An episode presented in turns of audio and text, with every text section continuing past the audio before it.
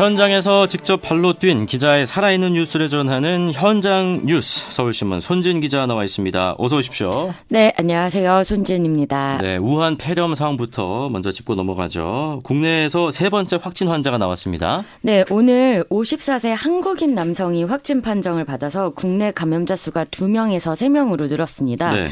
문제는 이 확진 환자가 아무런 증상이 없는 상태로 입국한 뒤에 그다음 이제 며칠 동안 생활을 하다가 증상이 나타나서 음.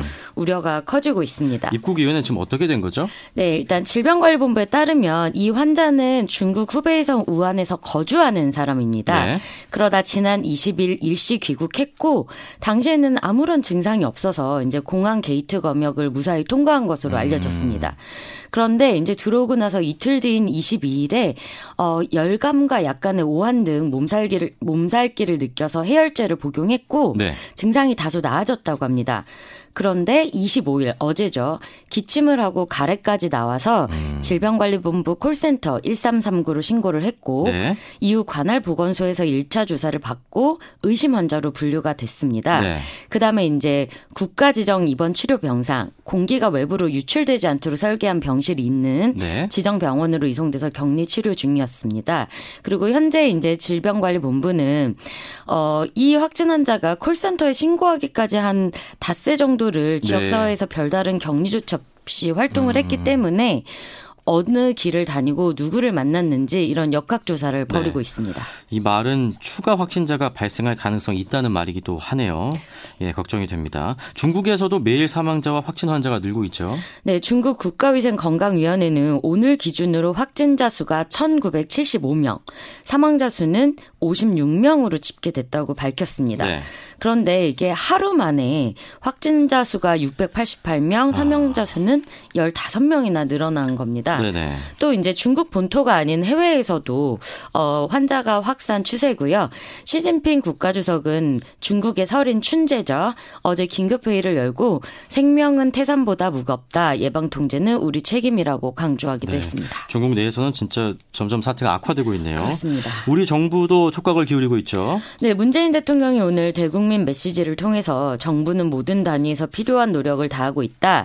국민들도 정부를 믿고 필요한 조치 에 대한 과도한 불안을 갖지 말아 달라고 당부했는데 네. 이제 또 야권에서는 너무 안일한 그런 메시지가 아니냐 이런 비판도 나왔고요. 음.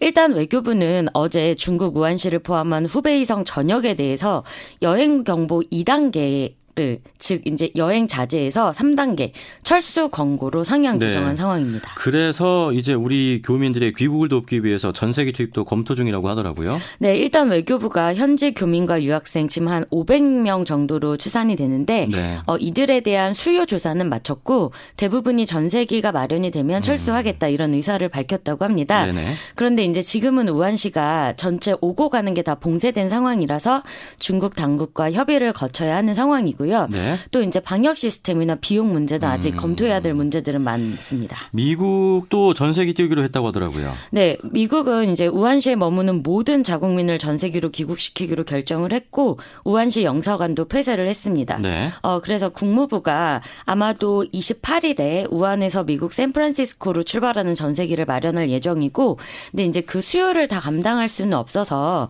어 이제 감염될 우려가 큰 사람들에게 우선권을 주고 주겠다고 음. 설명을 했고요. 네. 미국뿐 아니라 다른 나라들도 지금 전체적으로 엑소더스 네. 어, 탈출을 위한 그런 음. 국가적인 장치가 마련되고 네. 있습니다. 정말 영화보다 더 영화 같은 일이 네. 벌어지고 있습니다. 이런 가운데 중국인의 입국을 금지해 달라는 청와대 국민청원이 30만 명에 달한다고요? 네, 이제 이 청원이 맨 처음 올라온 게 지난 23일인데 이제 중국인의 입국 금지를 요청한다는 청원이었습니다. 오늘 아침에 답변 기준인 20만 명을 넘었고 현재는 30만 명까지 음. 돌파한 음. 상황입니다. 네. 이제 청와대 국민청원은 기준인 20만 명을 넘게 추천인이 나오면 이제 책임 있는 관계자 등이 답변하게 답변을 해야 합니다. 네. 어 이제 이런 청원에 같은 의견으로 또 한국당의 조경태 최고위원은 입국도 금지하고 중국으로 나가는 것도 아예 금지하자 이런 성명을 발표하기도 모든 길을 봉쇄해 버리자. 네. 아. 그런데 이제 이게 그렇게 쉬운 말처럼 뭐 나가지 말고 들어오지 못하게 하는 게 쉬운 조치는 그렇죠. 아니라서 네. 여러 가지들을 검토해야 하고요. 이제 또 이게 어 방역을 철저히 하는 건 중요하지만 근거 없는 또 혐오, 혐중으로 네. 확산되는 데 대한 우려도 커지고 있습니다. 일단 개개인별로 건강 체크 잘 하시고 조금이라도 좀 이상하다 싶으면 보건소나 질병관리본부에 바로 연락을 취하시길 바랍니다. 자, 다음 소식 한번 살펴보겠습니다. 김정은 북한 국무위원장이 고모인 김경희 전 노동당 비서국 비서와 함께 25일, 그러니까 어제죠. 설 명절 기념 공연을 함께 봤다는 소식이 오늘 아침 들려왔습니다. 네, 김경희 전 비서는 이제 김 위원장의 아버지인 김정일 국방위원장의 친여동생이고요. 2013년 12월에 처형된 김정은 위원장의 고모부, 그러니까 당시 2인자였던 장성택 전 부위원장의 부인입니다. 네. 이제 북한 매체가 김경희의 행적을 보도한 거는 2013년 9월이 마지막이었고 음. 오늘 보도는 장성택 처형 이후 6년 만입니다. 그래서 뭐좀 사망설도 있었습니다. 네, 그래서 노동신문이 오늘 김정은 위원장이 리설주 여사, 또 최룡해 국무위원회 제1부위원장과 공연을 관람했다는 소식을 일면에 크게 보도를 했고 또 이제 김경희를 최룡의 바로 다음으로 언급을 했고요. 일면에 실린 사진도 보면은 김경희 전 위원장 왼쪽에 네. 이설주 여사 그리고 바로 김여정 김정은 위원장의 동생이 앉아 있어서 건재함을 음. 과시했습니다. 근데 하필 왜 이 시점에 어떻게 해석할 수 있을까요, 이건? 일단 이제 장성택 처형 이후에 어 김경희도 심, 건강이 매우 안 좋아서 신병 치료를 받고 있다. 이제 이런 국정원의 몇 차례 보고가 있었는데 네. 어, 호명 순서 이제 북한에서는 이게 굉장히 중요하거든요. 그렇죠. 네. 호명 순서 또 자리 배치를 봤을 때 어, 김경희 이 백두 열통으로서의 정치적인 입지를 음. 완전히 회복한 것을 대내회의에 천명했다고 볼 수 있습니다. 그러니까 그 당시 장성택이 처형당한 건 장성택 개인의 문제지 백두 열통이 김경희에게는 아무런 결점이 음. 없었다. 이제 이런 뜻을 강조한 것으로 보이고요. 또 이제 이 설 명절 첫날부터 북한의 백두 열동을 총 출동시켜서 올해 이제 미국과의 정면 돌파전을 앞두고 내부 결속을 다진 것 아니냐 네. 이런 해석도 나오고 있습니다. 김정은 체제 정통성 그 명분을 더 강화하기도 하는 거죠. 네. 자 한편 김현철 통일부 장관은 어제 이산 가족들을 만나서 어르신들께서 북한을 방문하고 정부가 그 비용을 지원해드리는 방법도 검토하고 있다고 밝혔습니다. 네, 김 장관은 설 당일인 어제 경기도 파주 임진각 망 경배단에서 이제 이산 가족들과 함께 합동 차례를 드리는 자리에서 이같이 말을 했는데요. 네네. 헤어진 가족을 만나고 그리운 고향을 찾는 일은 어느 누구도 그 어떤 이유에서라도 막을 수 없다고 강조를 했고요.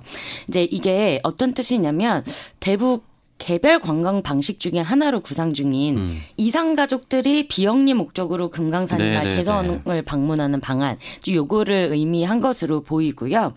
또, 어, 김 장관은 대면 상봉은 물론 생사 확인, 화상 상봉 등 여러 가지 네. 모든 방안을 총동원할 것이다고 강조하기도 했습니다. 그런데 아직 북한은 별다른 이야기는 없습니다. 이것과 관련해서. 네, 지금 전혀 이에 관련해서는 반응이 없는 상황입니다. 네, 다음 소식으로 넘어가 보죠.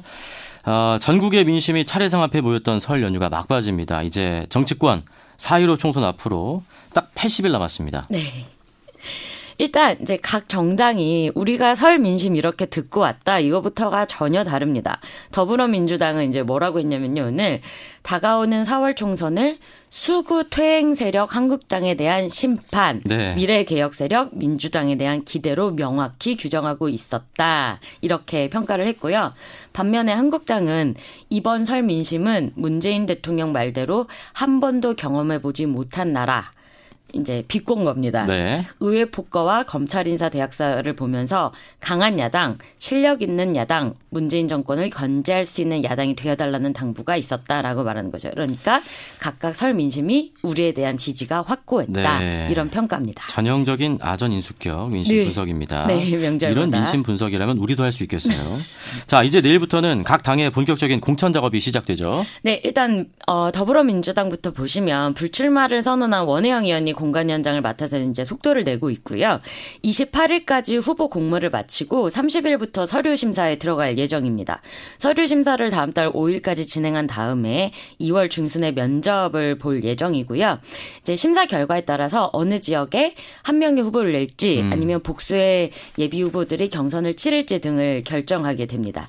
일단 민주당은 원칙적으로는 다 경선을 하겠다는 입장이지만 네. 이제 또 현저히 너무 차이가 나는 지역이나 음. 음. 또 특별히 이제 자객이라고 하는데 자객을 보내야 할 곳들 이런 지역구는 따로 추릴 예정입니다. 음, 전략 공천하겠다는 거죠. 네. 어, 원 위원장이 김현정의 뉴스쇼에 나와서도 이야기를 했는데 현역 의원 평가 하위 20% 명단, 이른바 이 찌라시 유포의 법적 대응을 경고했죠.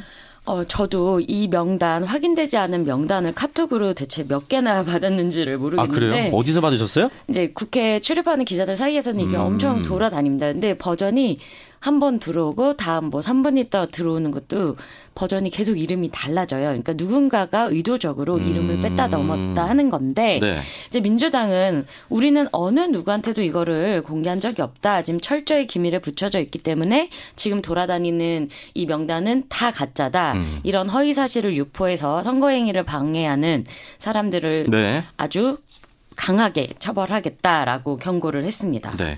김영호 공관위원장이 칼바람을 예고한 한국당은 어떻습니까? 네, 한국당은 이제 민주당보다는 조금 늦게 총선 준비 스타트를 했는데 이제 불출마 선언을 하면서 한국당은 존재 자체가 민폐라고 했던 김세환 의원이 네. 공관위에 같이 참여하게 돼서 굉장히 기대가 크고요. 또 부위원장을 맡은 이석연 전 법제처장은 첫날부터 황교안 대표는 공천 작업에서 손을 떼라라고 해서 네. 이제 좀 어, 이번 공간에 대한 기대가 높아지고 있습니다. 그래도 황 대표의 입김이 좀 작용하지 않을까요? 어, 김영호 공관위원장은 절대 조금의 입김도 허용하지 않겠다 이런 입장인데 네. 다음 주에 좀 지켜봐야 할 것 같습니다. 알겠습니다. 아, 즐거운 설 명절인데요. 올해도 조금 안타까운 사건 사고가 어, 어제 오늘 계속 이어지고 있습니다. 네, 어, 일가족 7명을 포함해서 9명의 사상자가 난 강원 동해시 다가구 주택 가스 폭발 사고 원인 규명을 위한 이제 경찰과 소방 등의 현장 합동 감식이 한창이고요. 네. 어, 일가족 7명이 펜션 형태로 무등록 영업한 다가구 주택에서 이 사고를 당한 겁니다. 일단 경찰은 당시 사고가 1, 2분 간격으로 두 차례 폭발한 점에 비추어서 아마도 액학 석유, 네. LP가스 누출로 인한 폭발이 아닌가 음. 이렇게 보고 있는데 아직 조금 더 조사를 해봐야 네. 하는 상황입니다.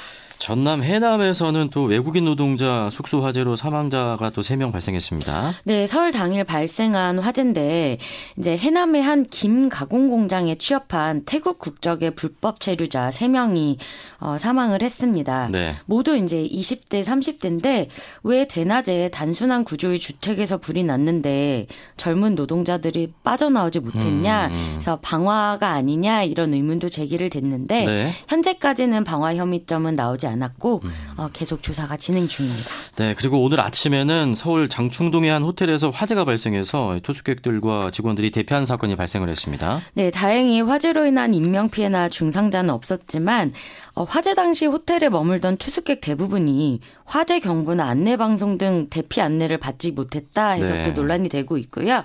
어, 사고는 오전 4시 50분쯤 서울 장충동 그랜드 엠베서더 호텔 지하 1층 알람 뱀 알람 벨브실에서 화재가 발생했습니다. 이제 투숙객 500여 명과 직원 50여 명이 대피했고 투숙객 69명이 연기를 들이마셔서 병원으로 네. 이송됐지만 다행히 이제 음. 큰게 다치신 분은 없다고 합니다. 네. 아, 설 연휴에도 어, 나오신다고 고생하셨습니다. 여기까지 살펴보겠습니다. 지금까지 서울신문 손진 기자 함께했습니다. 고맙습니다. 네, 이봉규 아나운서 오늘 마지막 방송이라서 너무 아쉬운데 그동안 정말 고생 많으셨고 앞으로도 좋은 자리에서 다시 뵙으면 합니다. 아 예, 아직 저희가 오픈을 안 했는데 미리 오픈을 해 주셨네요. 알겠습니다. 자 여기까지 살펴보죠. 고맙습니다. 네, 감사합니다. Sometimes I wonder why spend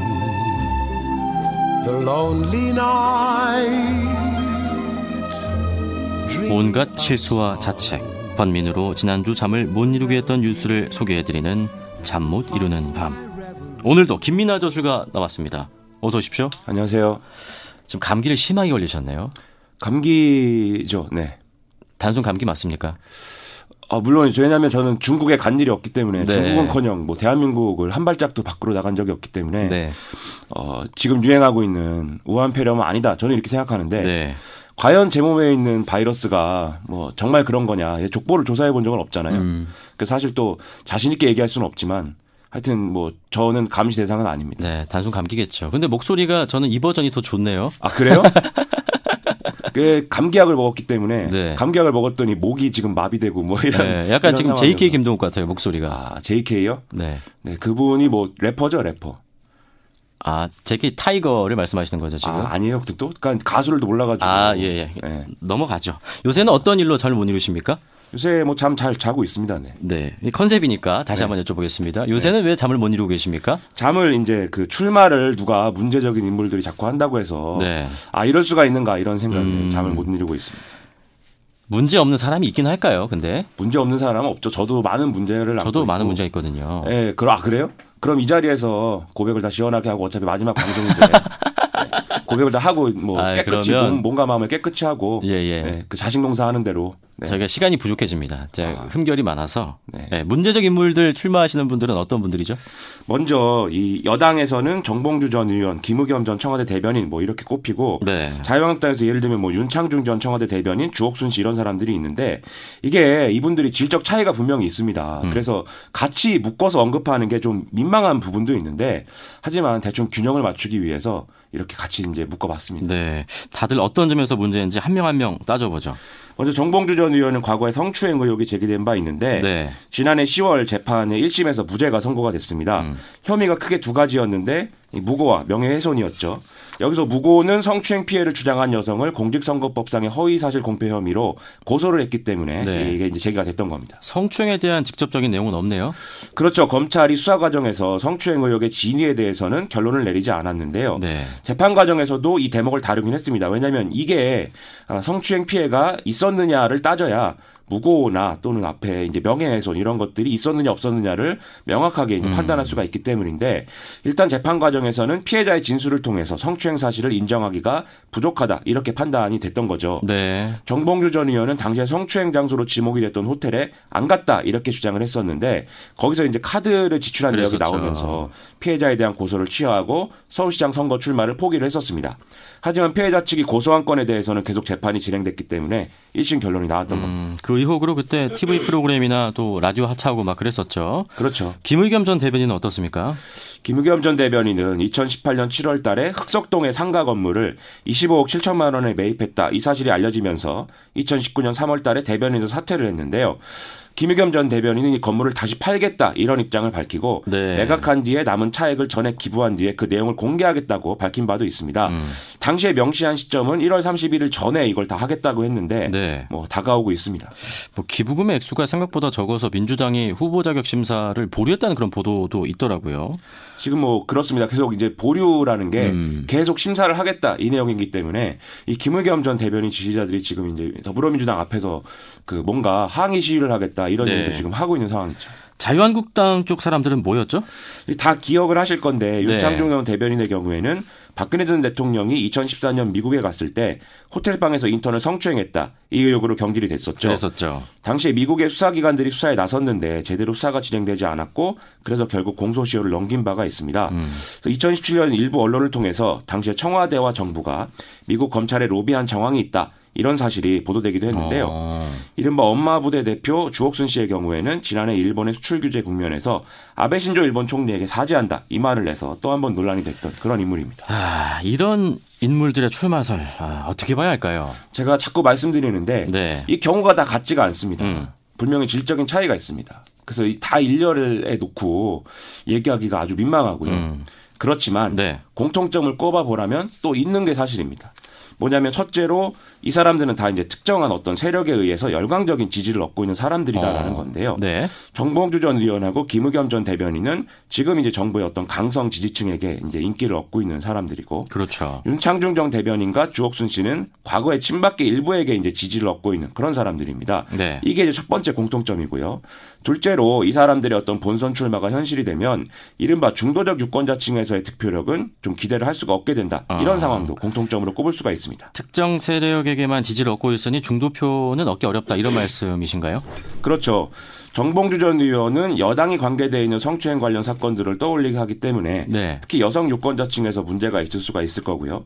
김의겸 전 대변인의 경우에는 그렇지 않아도 부동산 정책 등에 대해서 공정성이나 형평성 이런 것들이 의심받는 상황인데 뭐 그렇다 보니까 이거에 대해서 문제 의식을 갖고 있는 사람들이 지지를 안 할 가능성이 큰 어, 거죠. 네네. 그리고 윤창중, 주옥순 두 사람의 경우에도 뭐 극우 세력이다, 아스팔트 우파다 이런 이미지가 있기 때문에 중도 세력의 지지는 아무래도 어렵다 이렇게 볼 수가 있겠죠. 본인들도 이런 한계를 잘 알 거 아니에요. 그렇죠. 그래서 한계를 좀 극복할 수 있는 전략을 쓰려고 하고 있는 건데요. 네. 정봉주 전 의원의 경우에는 검찰개혁 국면에서 정부 여당의 검찰개혁안에 이견을 나타냈던 금태섭 의원 지역구 출마를 언급을 하면서 배신자 프레임을 들고 나왔습니다. 음. 금태섭 의원은 배신자다. 네. 내가 이제 응징하겠다. 이런 건데요. 그 현 정부 지지층의 어떤 배타성 이런 것들을 최대한 활용하겠다라는 그렇군요. 것이죠. 그리고 김의겸 전 대변인의 경우에는 고향인 전북 군산에 출마하는데 이런 지역의 경우에는 좀 큰 인물론 이런 것들이 먹히기 때문에 음. 청와대에 있었던 경험 이런 것들이 이제 강점으로 작용을 하거든요. 네네. 그리고 문재인 대통령과의 인연 이런 것들을 좀 전면에 내놓는 이런 전략으로 또 임하고 있는 상황입니다. 윤창중, 주옥순 두 사람의 경우에는 박근혜 전 대통령에 대해서 온정적인 여론을 유지하고 있고 현 정부에 대한 반감이 큰 대구 경북 지역에 출마한다 이 얘기를 하고 있는데요. 과연 전국 차원의 선거에 이런 출마가 도움이 될 것이냐 이건 이제 의문인 상황이죠. 아, 결국에는 이런 것들이 다 당 지도부의 결정에 달렸잖아요.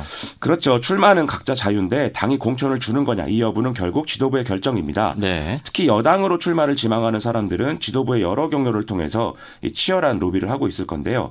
더불어민주당의 경우에는 그래서 예비 후보 검증위에서 두 사람에 대한 결론이 좀 내려지지 않고 있는 이유가 이런 맥락이 같이 있는 것이죠. 네. 그래서 한쪽에서는 지금 법적 문제가 없고 정권의 공이 큰 한데 출마를 제한할 수는 없는 거 아니냐 이 얘기를 하고 음. 있는 거고요.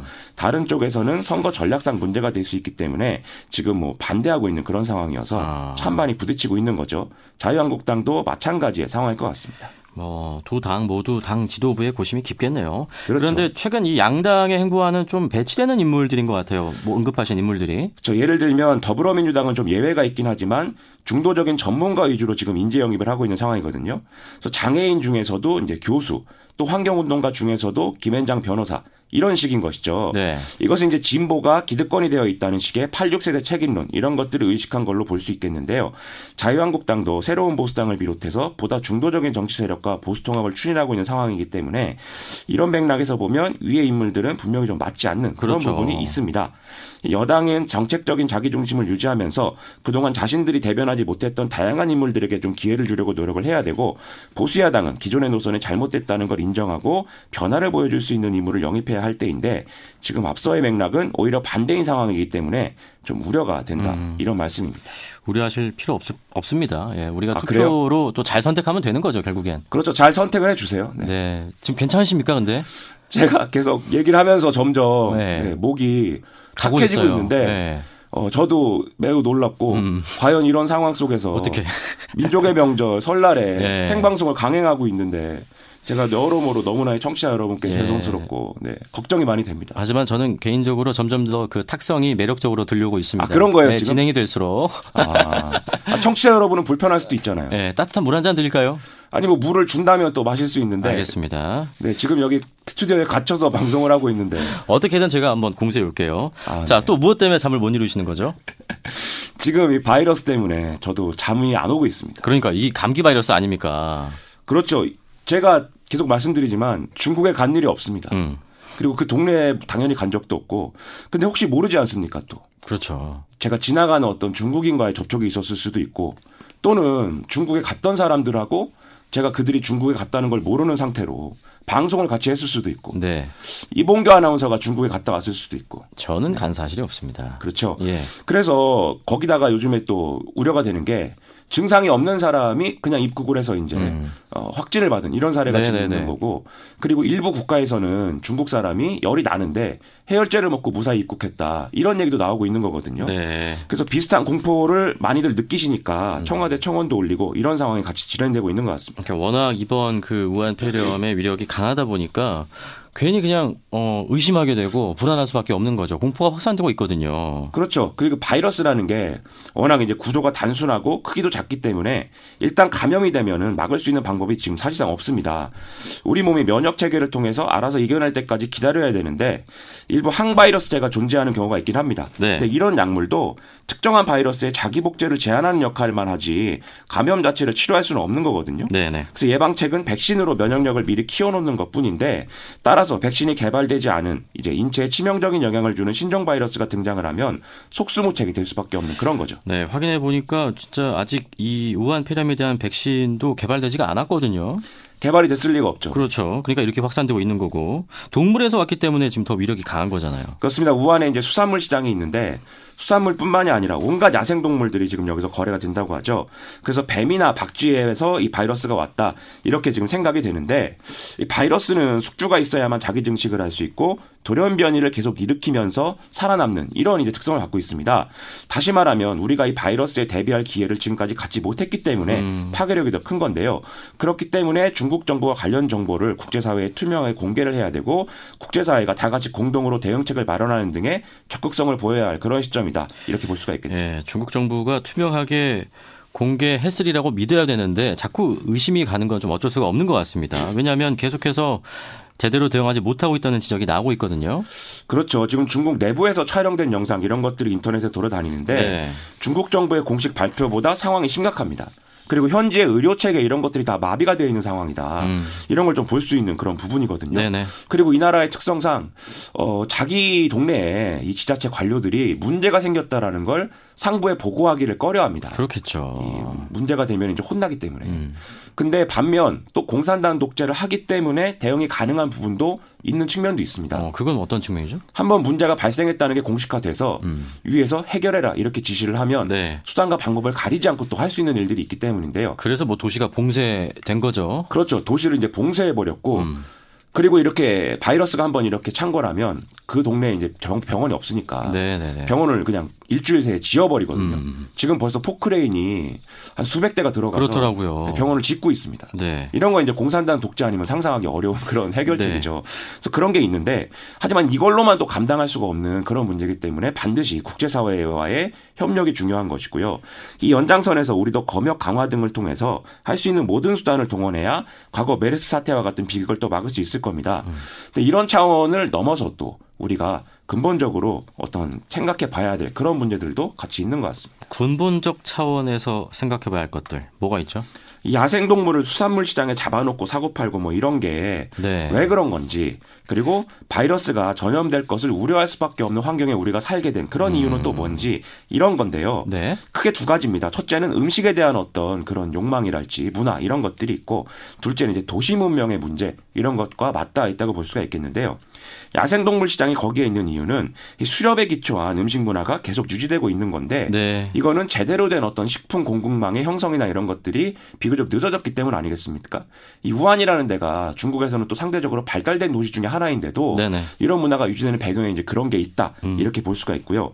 그래서 따라서 이 인간의 식재료로서의 어떤 동물이라든지 이런 것들은 제한적으로 허용되는 거고 그리고 이제 도축이라든가 유통망은 위생적으로 관리돼야 되는 건데 그런 부분들이 부족해서 생긴 문제다 이런 네. 평가를 우리가 할 수가 있겠죠. 그쪽에서는 무제한적으로 허용됐고 비위생적으로 관리돼 왔으니까 이런 문제가 생겼던 것이겠죠. 그렇죠. 그리고 동물의 가짓수가 먹는 동물의 가짓수가 많으면 네. 그 체계가 적절히 돌아가지 않을 가능성이 훨씬 더 커집니다. 음. 그래서 우리가 허용된 동물만을 먹어야 되는 이유가 또 여기에도 있는 그렇네요. 거죠. 그렇다고 우리가 모두 뭐 자연으로 돌아갈 수는 없잖아요. 그렇죠. 그리고 이렇게 우리가 살고 있는 가장 큰 이유가 사실은 어, 산업화가 되면서 도시에 모여 살고 있기 때문에 그 도시에 살고 있기 때문에 전염병이 더 이제 문제가 되고 그렇죠. 바이러스에 더 이제 감염되기 쉬운 환경일 수가 있는 건데 네. 하지만 그렇다고 해서 도시 문명을 거부할 수는 없는 거 아니겠습니까? 음. 그렇기 때문에 같이 살아갈 수 있는 방법을 찾는 게 중요한 것이고 문제가 생겼을 때 해결할 수 있는 방법을 같이 찾아 찾아 나가는 게 중요하다. 이런 얘기인 거죠. 그래서 한편으로 보면 우리는 또 어떤 의미에서는 바이러스와 함께 또 살아갈 수밖에 없는 그런 운명이지 않는가 네. 이런 생각을 또 하게 됐습니다. 뭐 수많은 바이러스가 이미 몸에 있겠죠. 근데 그걸 잘 관리해 나가야죠. 우리 모두가 함께. 그렇습니다. 네. 그래서 우리 이봉규 아나운서가 이제 자식 농사에 들어가게 되는데 네. 이게 반드시 모든 바이러스와 모든 세균과 모든 어떤 공격으로부터 내 아이를 방어하겠다 이런 것도 중요하지만 네. 어, 좀 적당히 이렇게 좀 놀이터에서 안전하게 놀면서 여러 가지 이런 물질들과 교류하면서 또 네. 면역력을 키워가는 네. 이런 육아도 중요하다. 네, 이런 또 주제 넘은 왜냐하면 제가 애가 이제 중학교 들어가기 때문에 아 그렇군요. 네, 제가 또 어떤 면에서는 동안이셔서 몰랐습니다. 에? 자, 동안이요? 네. 네. 저 겉모습만 보면 제가 이제 개띠인데 음. 개띠라고 그러면 사람들이 몇 살인지 그걸 계산을 못 해요. 계산이 안 되네요, 저도. 그렇죠. 82년 개띠인지 70년 개띠인지 58년 개띠인지 개, 개띠시겠죠, 당연히. 그렇죠. 네, 그런 건데 아무튼 간에 그러한 좀 네, 자식 농사를 잘 하셔 가지고 네. 네, 저 같은 실패를 아닙니다. 네. 자식 농사, 자식 농사 계속 말씀하셔서 우리 청취자분들이 궁금해하실 것 같아요. 제가 이제 그 오늘이 주말엔 이봉규와 마지막 방송인데 어, 육아휴직에 들어갑니다. 그래서 우리 김이나 저술가가 계속해서 자식 농사라고 예, 표현하고 있습니다. 제가 여쭤보니까 독방 육아를 하게 된대요, 이제. 네. 그렇죠. 아, 뭐 근데 저는 자신 있습니다. 자신 있다. 네, 평소에도 네. 잘 준비해 왔고. 네. 어, 깨어 있는 아빠기 때문에. 아, 깨어 밤에 계속 깨어 있어야 됩니다. 깨어 있어요. 제가 새벽에도 그 아기 분유 먹인다고 일어나 가지고 네. 열심히 합니다, 제가. 그럼 그 자식 농사 지어야 되는 그, 그 아이의 혹시 뭐 나이나 개월 수는 어느 정도로? 지금 그 아이는 이제 에, 10개월 됐고 아, 에, 아직은 좀 힘들 때죠. 가슴이 찢어질 것 같습니다. 어떡합니까? 네. 하지만 또 우리 새로운 세대를 네. 키워내는 중대한 막중한 임무가 이봉규 아나운서의 두 어깨에 달려 있다. 그리고 이런 육아휴직을 또 많은 아빠들이 같이 하면서 예, 이런 육아의 부담을 또 나눠야 되기 때문에 음. 저는 아주 그 긍정적인 마음을 갖고 축하를 해드리면서 감사합니다. 저희 바이러스는 최대한 안 옮기는 방향으로 네, 제가 하겠습니다. 근데 저희가 지금 스튜디오가 거리가 한 1미터가 안 되거든요. 네. 그래서 이미 왔을 것 같아요, 다. 타익을 통해서. 네, 그 이봉규 아나운서의 강한 면역력을 또 네. 제가 한번 기대를 해보겠습니다. 저는 정신력이 강하기 때문에. 네, 면역력이 네. 강해야 되는데. 네. 네. 그건 좀 부족해요, 요새. 평소 운동을 많이 하세요, 그러니까. 운동 안 합니다. 운동 안 하세요? 예. 네, 평소에 운동을 많이 하시고, 네, 고칼로리 음식을 많이 드시고. 네, 알겠습니다. 아쉽네요. 여기서 끝내려고 하니까. 네, 다음 주에는 새로운 분과 또 네, 그렇겠죠. 같이 이봉규 아나운서는 처음부터 몰랐던 것처럼 없었던 사람처럼 제가 이렇게 가정스럽게 얘기를 할 알겠습니다. 것인데 네. 네. 잘 뭐 청취자로서 한 사람의 청취자로서 네. 네. 활약을 해 주시겠죠. 저는 그럼 이제 그 실시간으로 들으면서 네, 문자 보내시고 네. 네. 음, 신랄하게 비판하고 있겠습니다. 아니, 무조건 칭찬 문자로. 네. 저는 어, 냉정한 사람이기 때문에. 칭찬 문자는 모두 춤추게 하기 때문에. 음. 네. 칭찬 문자를 보내주십시오. 칭찬보다 먼저 빨리 감기에 나으셔야 될 것 같습니다. 다음 네. 주에 또 방송하셔야 되니까. 네, 다음 주에는 이런 목소리가 아니기를 저도 간절히 바랍니다. 알겠습니다. 여기까지 이야기 나눠보죠. 지금까지 김미나 저술과 함께했습니다. 고맙습니다. 고맙습니다.